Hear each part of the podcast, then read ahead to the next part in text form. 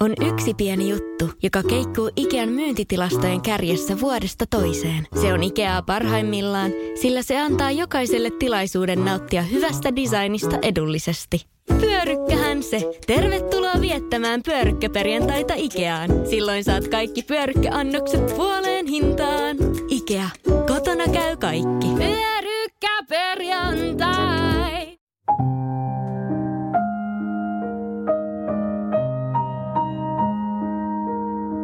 Tervehdys, olen Tero Takseli ja toivotan teidät tervetulleeksi Tuonela podcastin pariin.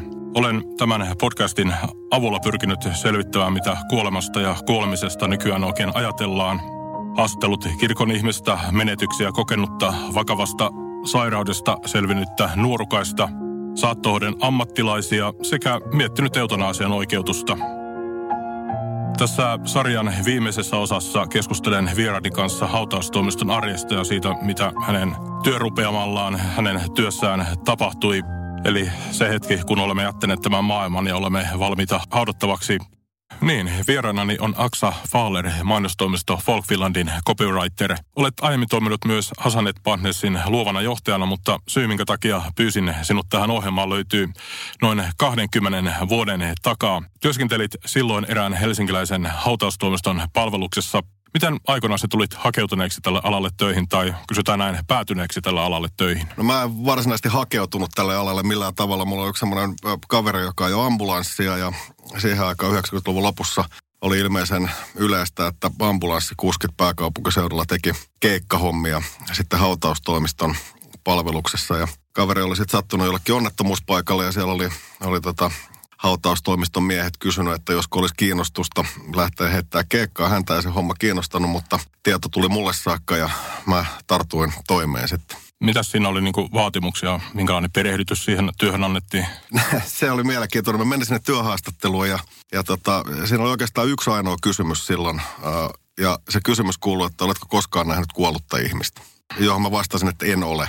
Ja sitten työhaastattelija kysyi, että kuinka sä kuvittelet sitten selviytyvästä tästä hommasta, koska sä tulet näkemään niitä kohta aika paljon. Mä sanoin, että en mä oikein tiedä suoraan sanottuna, että sehän me nähdään sitten, kun mä teen ensimmäiset työvuorot ja, ja tota, viesti oli aika selkeä häneltä myös semmoinen, että, ää, että vaihtuvuus oli aika kova, niin annettiin tämmöinen muutaman, äh, muutaman vuoron tämmöinen tavallaan koeaika, jonka puitteissa olisi sitten voinut sanoa, että, että homma ei tänne enempää kiinnosta, jos nuppi kestänyt. Minkälaista se työ, tai kysytään näin, että mitä sun työhön noin tarkalleen ottaen kuului? Minkälaisia työvuoroja teit tai kuinka paljon viikossa? Ne oli päivystysvuoroja, ne oli semmoisia, jos mä oikein muistan, niin ne oli aina vuorokauden mittaisia päivystysvuoroja. Ja mä en itse ollut siis äh, hautajaisajoissa lainkaan mukana, vaan mä olin nimenomaan äh, siinä tavallaan ensi käden työssä. Eli me haettiin vainajat autolle tai autoon äh, sieltä missä olivat sattuneet menehtymään ja sitten kuljetettiin ruumishuoneelle. Eli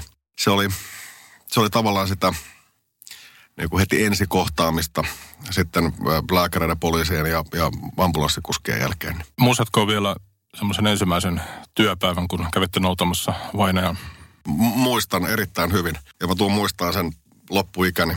Oli nimittäin niin, että, että tota, mä olin hirveästi toivonut, että ensimmäinen keikka olisi joku tämmöinen luonnollinen menehtyminen, ehkä joku vanhuuteen kuollut ihminen. Äh, mutta tota, totuus oli toinen. Äh, Itä-Helsingissä oli nuorehko mies, joka oli päättänyt riistää itseltään hengen äh, ampumalla.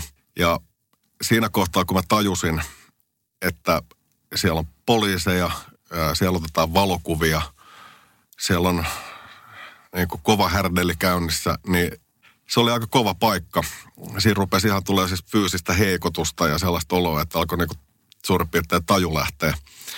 Jolloin sitten mun vanhempi kollegani, joka oli tehnyt tätä työtä varmaan pari 30 vuotta, niin sanoi vaan, että, että puhaltele, ota rauhallisesti. Ja sitten kun mennään hakemaan vainoja, niin, niin, niin älä katso sellaisia asioita, joita et halua katsoa, että hoidetaan homma nopeasti ja tyylikkäästi ilman mitään sen ihmeellisempiä tuijotteluita. Mikä oli, oli tietysti oli hyvä homma siinä mielessä, että se oli hyppy niin kuin saman tien tavallaan hyppy syvään päähän ja kylmään veteen. Sitten sen jälkeen kaikki muut työkeikat oli tosi paljon helpompia. Ainakin nämä ajattelin, että jos, jos se olisi lähtenyt sillä tavalla, kun mä olin toivonut, että olisi ollut tämmöinen luonnollinen vanhuuskuolema esimerkiksi, niin olisi voinut sitten saada pikkasen vääränlaisen kuvan noin niin kuin jatkoa ajatella. Tämä pois nukkunut oli siis päätynyt tämmöiseen ratkaisuun päättää itse oma elämänsä ja niin ja hänen sitten tämä no, ruumismaalliset äännökset löytyy sieltä tapahtuman paikalta, niin mm, nostitteko te hänet paareille tai mm, ei varmaan minkään säkkiin tai minkään muuhun, vaan minkälainen se oli se käytännön prosessi siinä sitten, kun olit saanut kerättyä itsesi sen verran, että ryhdyt töihin, töihin? Joo, käytännön prosessi oli siis lyhykäisyydessä se, että meillä oli pakettiauto, tämmöinen transporteri, jossa on äh, neljä paikkaa, siellä on neljät paarit. Äh, paarit otetaan autosta, kannetaan siihen paikkaan, missä vainaja on, jonka jälkeen paareille ää, laitetaan tämmöinen isohko, tavallaan niin kuin muovi, niin kuin muovilakana, jonka jälkeen ruumis, ää, ruumis tai vainaja sitten nostetaan siihen lakana päälle, jonka jälkeen se pannaan kiinni, teipataan ja sitten laitetaan sellainen vähän semmoista niin kuin inttihuopaa muistuttava ää, harmaa tavallaan peite siihen päälle. Viedään sen jälkeen paareilla autoon ja autolla sitten ruumishuoneelle. Et siis ajanut näitä autoja, mitkä enemmän liitetään hautaustoimistoihin, eli näitä mustia, pitkiä autoja, Suomen lippu nokassa, puolitangossa ja näin, niin sen verran varmaan osaat kuitenkin sanoa, että onko sille ruumisauto oikea korrekti termi vai? Mä en osaa sanoa, enkä mä oikein tiedä, että olisikohan termistö jopa muuttunut tässä viimeisen parinkymmenen vuoden aikana, mutta, mutta mä, en osaa, mä en osaa sanoa, että oliko, oliko niillä autoilla sitten jotain Ehkä vainajan kuljetusauto voisi olla se. Se saattaa olla, olla että, Joo. että näin on. Ensimmäinen keikka oli siis hoidettu ja tämä nuori mies saatu sitten eteenpäin niin sanotusti, niin minkälainen sitten se, muistatko yhtään se sun loppupäivä oli niin kuin tuommoisella tunnerintavalla fiiliksen, että pohdittiinko sitä sitten kotona paljon, että mihin tähän on niin sanotusti tullut ryhdyttyä, tai mietitkö ollenkaan, että miksi, miksi hän teki sen teon, mihin hän sitten päätyy. Ja... En, mä, en mä sitä syytä hänen ratkaisuunsa sen enempää miettinyt. Kyllä mä jotenkin ajattelisin sillä tavalla, että onhan se niinku shokki ollut. Että mä en, mä en suoraan sanottuna muista oikeastaan mitään sitten niin kuin sen jälkeen tapahtuneesta. Että se oli jotenkin semmoinen niin intensiivinen ja jännittävä se se hetki. Ja sitten se niin kuin ymmärrys siitä, että tajus, että on selviytynyt siitä itse siitä tilanteesta, joka olisi voinut päättyä vähän huonommin niin kuin itseni kannalta myös. Niin en mä muista, että mä olisin, olisin siitä sitten kuitenkaan sen enempää järkyttynyt tai että mä olisin ruvennut tavallaan miettimään sitä asiaa sitten sen enempää tai syvällisemmin. Et ehkä siinä oli joku tämmöinen, mä voisin kuvitella, että siinä on ollut joku tämmöinen niin kuin ennakkodefenssi tai joku semmoinen asia, mihin, mihin sitten siinä tilanteessa tavallaan niin kuin kovetti itsensä. Että sit se, sitä on vaikea selittää, mutta siitä tuli varmaan jotenkin että semmoinen ylimääräinen tsemppi päälle, että et, et, et selviytyi siitä. Ja, ja, ja sitten sen jälkeen se työ alkoikin olla toki jännittävää ja aina yllätyksellistä, mutta en mä muista, että mulla olisi ikinä tullut mitään vaikka painajaisia tai että mä olisin ruvennut sitten sen kummallisemmin niin funtsiin niitä asioita. Mikä on varmaan syy siihen, että mä jaksoin sitten tehdä sitä työtä. Kauassa ja olit siinä työssä? No nyt mä en muista ihan tarkkaa, kun siitä on kuitenkin sen verran aikaa, mutta pu- puolisen toista vuotta ehkä jotain semmoista, että ei siitä sitten kuitenkaan sen pidempää uraa tullut, mutta ehti siinäkin, jos jonkun näköistä. Mä opiskelin silloin ja, ja silloin elettiin näitä 90-luvun laman tavallaan niitä loppumaininkeja ja silloin oli hirveän vaikea saada duunia, varsinkaan opiskelijana. Ja se oli sitten ehkä yksi syy, minkä takia mä tartuin tähän, koska mä, mä suoraan sanottu olin nuori ja tarvitsin rahaa.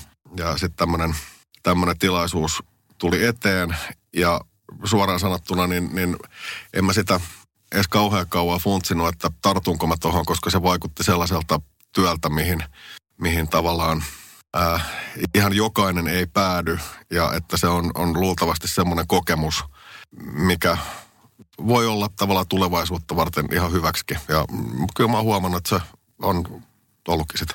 Minkälaista evätä se antoi sun elämään? No e- ehkä se, että kun siihen aikaan nykyyhteiskunnassa tavalliset kadun tallajat ei kohtaa kuolemaa noin, noin niin kuin tavallaan fyysisesti, niin, niin sitä, sitä jotenkin rupesi ajattelemaan ehkä luonnollisempana asiana, eikä sillä tavalla niin pelottavana ja sitten tässä nykyisessä työssä niin, ja ylipäätään elämässä niin on huomannut, että ehkä kaikkein pienimmistä asioista tai vastoinkäymisistä ei tunnet otettua sitten hirveätä stressiä tai kiukkua. Ja toisaalta sitten myös se, että siinä työssä näki tosi konkreettisesti sen, että mitä tahansa saattaa tapahtua milloin tahansa. Eli, eli se ei todellakaan ole itsestään selvää, että esimerkiksi tästä nyt kun lähtee fillarin himaa, että pääsee himaan. Ehkä eletään tällä hetkellä semmoista, no ikuinen nuoruus on ehkä väärä sana, mutta kuolema ja ylipäätään tämmöiset on työnnetty aika lailla taka-alalle omia hautajaisia ei suunnitella, ellei sitten tosissaan tiedä jonkun vakavan sairauden myötä, että semmoinen nyt tuossa lähitulevaisuudessa tulee eteen. Ja sitten se on yksi asia, mikä meillä on ehkä myös kadonnut, on, on kyky, miten puhua esimerkiksi suravalle ihmiselle, koska sitä aika paljon ei käyttää, ei olla puhumatta, mutta ei haluta loukata sitä toista ihmistä, niin mitä vaan, mitä sä oot mieltä? Sä oot varmaan ihan täysin oikeassa tuossa. Se on, niin, se on kuitenkin niin dramaattinen ja iso asia, että, että, että jos et sä tunne sit sitä ihmistä jonka kanssa tästä asiasta tässä keskustella tosi hyvin, niin, niin, niin, niin kyllä siinä varmaan kaikki on kieli keskellä suuta ja, ja vähän hankaluuksissa sitten, että kuinka siitä asiasta pitäisi puhua. Vaikkakin se on syntymän jälkeen maailman luonnollisen asia. No, tuliko semmoista fiilistä ikinä, että kuolema olisi jollain tavalla epäreilu, jos sen kohteeksi joutuu sitten sanotaan vaikka nuori ihminen tai, tai esimerkiksi niin, että äh, ihminen, joka on vaikka väkivallan uhrina menehtynyt, eli ei ole voinut itse vaikuttaa tähän jonkun toisen hänen puolestaan tekemään päätökseen, että hänen elämänsä pituudesta, niin tuliko sellaista niin kuin, no vihaa, en haluaisi sitä käyttää, mutta jonkunlaista tämmöistä, millä, millä mietit, että tämä on aika paska paikka välillä tämä maailma, niin No joo, oli siellä, oli siellä tietysti semmoisia juttuja, että jos oli vaikka pieni lapsi tai, tai sitten semmoinen onnettomuus, joka on jollain tavalla niin epätodennäköinen ja jopa absurdi, että, että, että siihen ei vaan voi niin kuin millään tavalla valmistautua, niin, niin kyllä semmoisissa tilanteissa tuli semmoinen olo, että ei hemmetti soiko.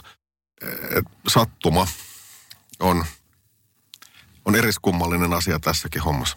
Haattiko näitä vainajia myös sitten läpi yön, jos... Joo, se oli siis, ne oli tosiaan tämmöisiä, mun muistaakseni, olisiko ne ollut 24 vai 36 tunnin päivystysvuoroja. Ja äh, sitten päivystys tapahtui mun kohdalla kotona, äh, koska, koska siinä oli tämä yksi kollega, se asui siinä, siinä ihan vieressä. Ja vainaja haettiin, haettiin keskellä yötä ja se on yksi semmoinen tähän päivään saakka jäänyt muistoa, että mulla on jotenkin semmoinen fiilis siitä duunista, että aina oli pimeätä. Ja se on jotenkin jännä, koska aina ei ollut pimeätä. Kyllä niitä haettiin, haettiin tietysti päivisinkin, mutta mä en tiedä, onko siinä, onko se vaan jäänyt mun päähän, että, että jotenkin se synkkyys, semmoinen pimeys, vai tapahtuuko sitten näitä onnettomuuksia jotenkin oikeasti enemmän illalla ja öiseen aikaan. Siihen mulle ei vasta kuulostaisi hullulta, että ihmiset jotenkin menehtyisi enemmän johonkin tiettyyn kelloaikaan, mutta semmoinen semmoinen jännä niin kuin pimeys oli jollain tavalla läsnä. Se tuntui ihan niin kuin fyysisesti ja näkyy. No, briefattiinko teitä sitten, kun teille tehtiin tämä pyyntö noutaa, niin teisittekö te, jos puhut äsken että ensimmäisestä keikasta, niin se miltei salvasi hengen ja yllätti ja vähän pisti jopa vapisemaankin ehkä, niin tota, pystyttekö te jotenkin valmistautumaan siihen, että jos te olette menossa tähän kohteeseen, missä tämä kuolema on tapahtunut, niin että mitä, mikä siellä odottaa? Proseduuri meni sillä tavalla, että poliisi soitti puhelimella aina sit siinä kohtaa, kun vainaja oli niin sanotusti valmis haettavaksi. Ja poliisi ei paljon kyllä jutustellut. Eli sieltä kerrottiin käytännössä osoite ja sitten jos vainajasta, niin kuin yleensä tiedettiin, nimi ja syntymäaika. Että se oli se yleisin osoite, nimi ja syntymäaika. Ää, joissain, joissain tilanteissa mä muistan, että tuli joku semmoinen pikku heads up, että nyt on, sanotaan että vaikka liikenneonnettomuus, että on, on, on vaikka äh, liikenne on katkaistu, niin tällaisissa tilanteissa sitten pystyy pikkasen arvaamaan, että mistä on kyse.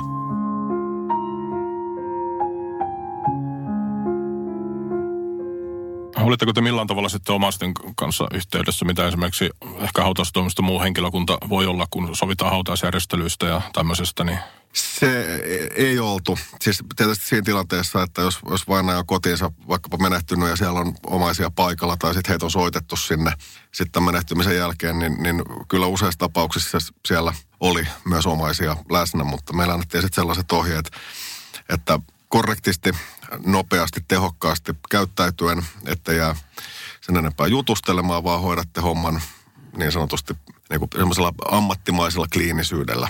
Että, että siinä ei ollut, ollut niin kuin missään kohtaa semmoista niin kuin tarvetta eikä haluakaan kenelläkään tietysti ruveta sitten sen enempää. Se ei ollut niin kuin meidän duuni lähteä lohduttamaan esimerkiksi. Eli ei ollut tämmöisiä sielunhoidollisia toimenpiteitä. Ei, ei. Puhut tuosta ensimmäisestä keikasta, että se on jäänyt mieleen. Niin mitä muita jäänyt vuosien varrella mieleen näistä keikosta? Joo, en mä viitti kauhean graafiseksi tässä lähteä, vaikka ehkä siihenkin olisi mahdollisuus. Mutta joo, mä mietin tota ennen kuin mä tulin tähän ja mä nostaisin ehkä kaksi asiaa. Mä muistan yhden semmoisen, luoja kiitos, mulla ei ollut lasta tai lapsia silloin itselläni, mutta äh, vainaja oli, oli pieni vauva, joka oli, oli sitten kapaloitu muistaakseni pesukoneen päälle. Hän oli täynnä, hän oli ilmiselvästi hyvin sairas ja hän oli letkuja ja jotain lääketippoja ja sun muuta. Ja se oli niin kuin, se, se oli kovaa hommaa, vaikka oli niin nuori eikä tosiaan ollut omaa lasta, niin silloin ymmärsi sen niin kuin kauheuden, että, että kun, kun nostaa semmoisen semmoisen niin kastamattoman, hän oli vielä niin nuori, että hänellä ei ollut edes nimeä, ja sitten kun siihen käsi, siihen semmoiseen niin sairaalastrappiin kirjoitetaan yleensä nimi, tai kirjoitettiin aina nimi ja syntymäaika, niin tässä tapauksessa kirjoitettiin, että kastamaton tyttölapsi ja sitten syntymäpäivänä. Siinä oli, siinä oli jotain semmoista tosi kolkkoa. Ja sitten siellä oli tietysti perhe, joka oli täysin musertunut. Niin, niin se, se jäi mieleen. Ja sitten yksi semmoinen toinen keikka, jossa äh, mun käsittääkseni kyse oli yliannostuksesta. Ja tämä vainaja oli syntynyt tasan samana päivänä kuin minä. Samana ää, päivänä, samana vuonna. Ja sitten siinä kohtaa, kun mä rupesin kirjoittamaan sitä hänen nimensä, ja mä ymmärsin, että hänen syntymäpäivänsä on sama kuin mulla, niin sitten siinä tuli semmoinen fiilis, että ei hitto soikoa. Että et sitten, vaikka se tavallaan liipannut sillä tavalla läheltä, mutta siinä tuli kuitenkin semmoinen joku omituinen ajatus, että ei hitto soikoa, että jos asiat olisi voinut mennä, tai mennyt eri tavalla, niin kuka tietää, että olisiko siinä voinut olla vaikka itse.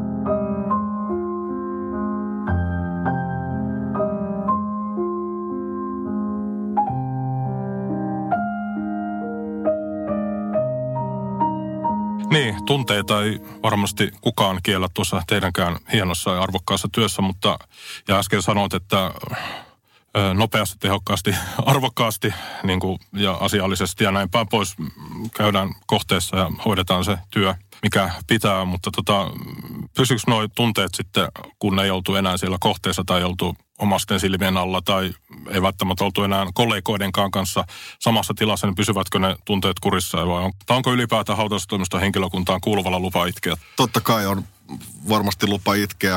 Ähm, ne mun kollegat, joiden kanssa mä teen töitä, niin, niin ne oli sen verran kokeneita kettuja tässä hommassa, että heillä oli tosi pitkät urat ja ne oli, ne oli miehiä, jotka ei ainakaan silmin nähden hätkähtänyt oikeastaan mistään, että, että semmoinen tietynlainen – kylmä huumori oli myös läsnä sitten siinä, että ehkä se oli myös jollain tavalla tämmöinen keittiöpsykologi voisi ajatella, että siinä oli jotain semmoista myös niin defenssiä, että, että sitten jos ei nyt ihan niin kuin tylyä herjaa heitetty, niin siinä oli kuitenkin sitten semmoinen aspekti, että, että, että se pyrittiin jotenkin kääntämään vähän kevyemmäksi se tilanne. Mutta, mutta ihan varmasti mä voin kuvitella, että kaikilla, jotka sitä työtä on pidemmän aikaa tehnyt, ne on ollut niin äärimmäisiä tapauksia tai niin jotenkin sykähdyttäviä juttuja, että kyllä se niin väkisenkin tervepäinen ihminen varmasti miettii niitä asioita. Mainitsit tuon huumorin, mutta äh, oliko semmoisia hetkiä, että olisi niin paljon vakavoitunut, että esimerkiksi jos sanotaan, että katsoo jotain huumoripitoista ohjelmaa tai muuta tämmöistä äh, vaikka komediaa, että tuliko sen semmoinen huono omatunto, että miksi mä nauran tälle tai... Ei, ei, ei, ei, ei tullut.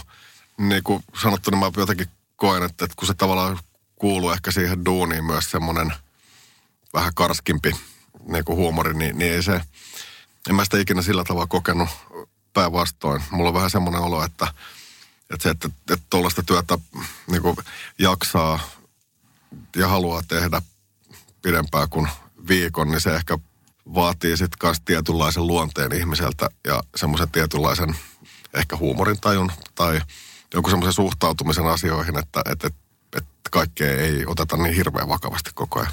Voiko olla kyse kutsumusammatista siinä mielessä. Puhut, että tämä vaatii tietynlaisen luonteen, niin minkälainen olisi, olisi se ihminen, joka tähän työhön sitten, vaikka tekee tätä vaikka 20 vuotta? Niin. Luonteen piirteistä varmaan semmoinen, semmoinen rauhallinen varmasti täytyy olla.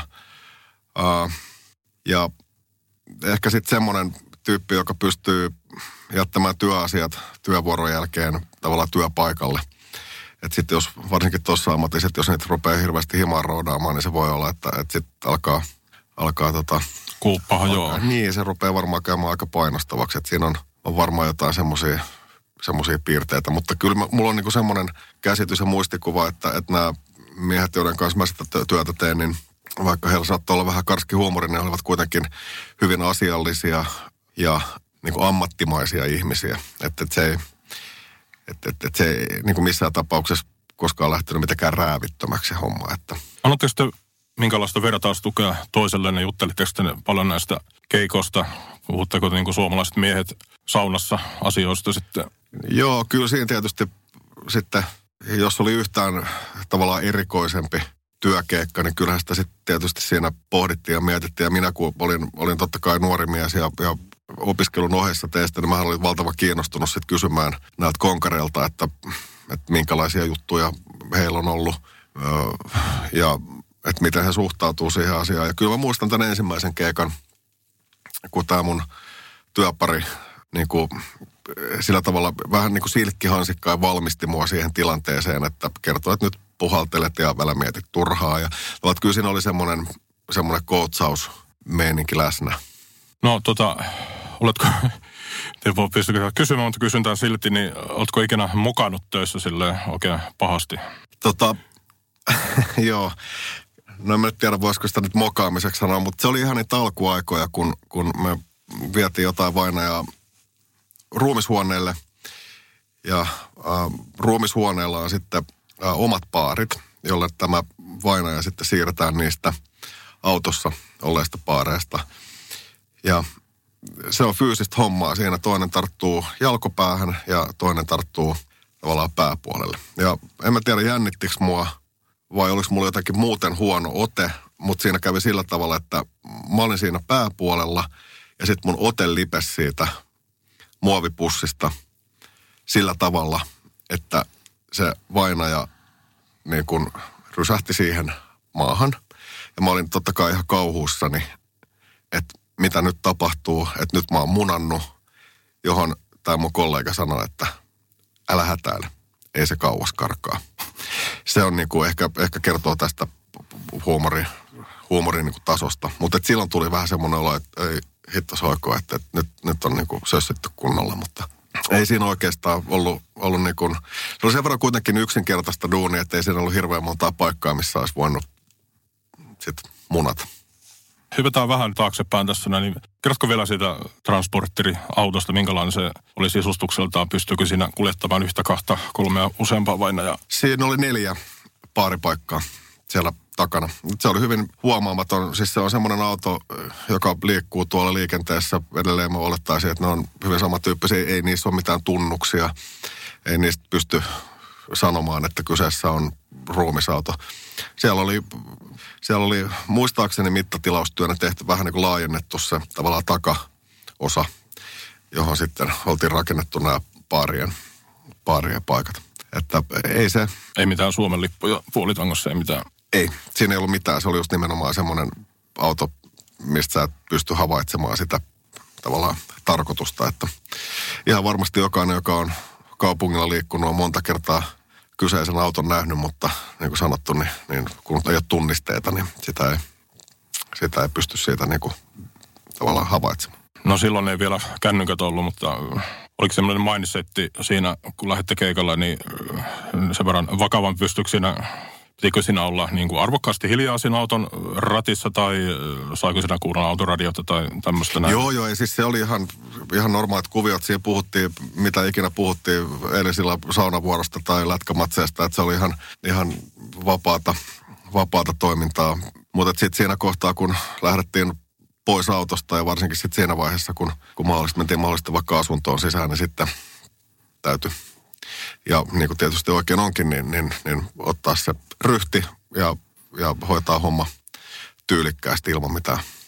Jos tähän loppuu vielä, niin miettii sitä, että jos oot sä miettinyt sitten, minkälaiset sun hautajaiset sitten, kun ne, jos olisi, onko sulla mitään toiveita?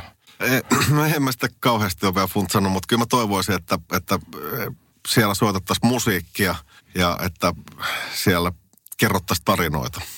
En mä, mä en jotenkin koe, että, että mä haluaisin sellaisia hautajaisia, missä oltaisiin hirveän surullisia ja, ja tavallaan sellainen niin kuin ehkä, ehkä semmoinen vanhakantaisempi ajatus siitä hautajaisten niin kuin yli, ylivuotavasta niin kuin arvokkuudesta, niin mä ehkä näkisin, että voisi olla vähän rennommat pirskeet. Eli haudataan, mutta ei hiljaisuudessa. Just näin. No, pelkäätkö kuulemaan? Ää, en. En, en, en ainakaan just tällä hetkellä. Tietysti mä oon toivon mukaan terve ja mulla ei ole mitään semmoista, mä en ajattele sitä asiaa, sanotaan näin, että, että tietysti, että jos semmoinen, ja kun semmoinen tilanne joskus tulee eteen, niin sittenhän se on mahdotonta sanoa, että kuinka siihen suhtautuu, mutta en mä pelkää. No sitten vielä vähän liikutaan tässä vähän henkisissä asioissa, niin mitä sun mielestä meillä tapahtuu sen jälkeen, kun meistä aika jättää maallinen vaelluksemme tällä pallolla päättyy, että olet joko mustan auton tai transporterin kyydissä, mutta missä sä kuvittelet olevasi sillä hetkellä noin sielulliselta olemukseltasi? Ehkä poissulkevana tapana käsitellä tätä asiaa, niin mä en usko esimerkiksi uudelleen syntymään. Mä en, mä jotenkin koe, että se olisi mitenkään semmoinen tavallaan looginen ajatus. Kyllä mä varmaan kuvittelisin, että se on hyvin tämmöinen perinteinen niin kuin mielikuva siitä, että, että tulee joku tämmöinen vapautuksen tunne ja, ja sitten sitä vaan jollain tavalla nätisti erkaantuu kaikesta, jos puhutaan ihan siitä kuoleman hetkestä, mutta se mitä tapahtuu sitten pidemmällä aikavälillä, niin, niin se onkin mielenkiintoinen juttu.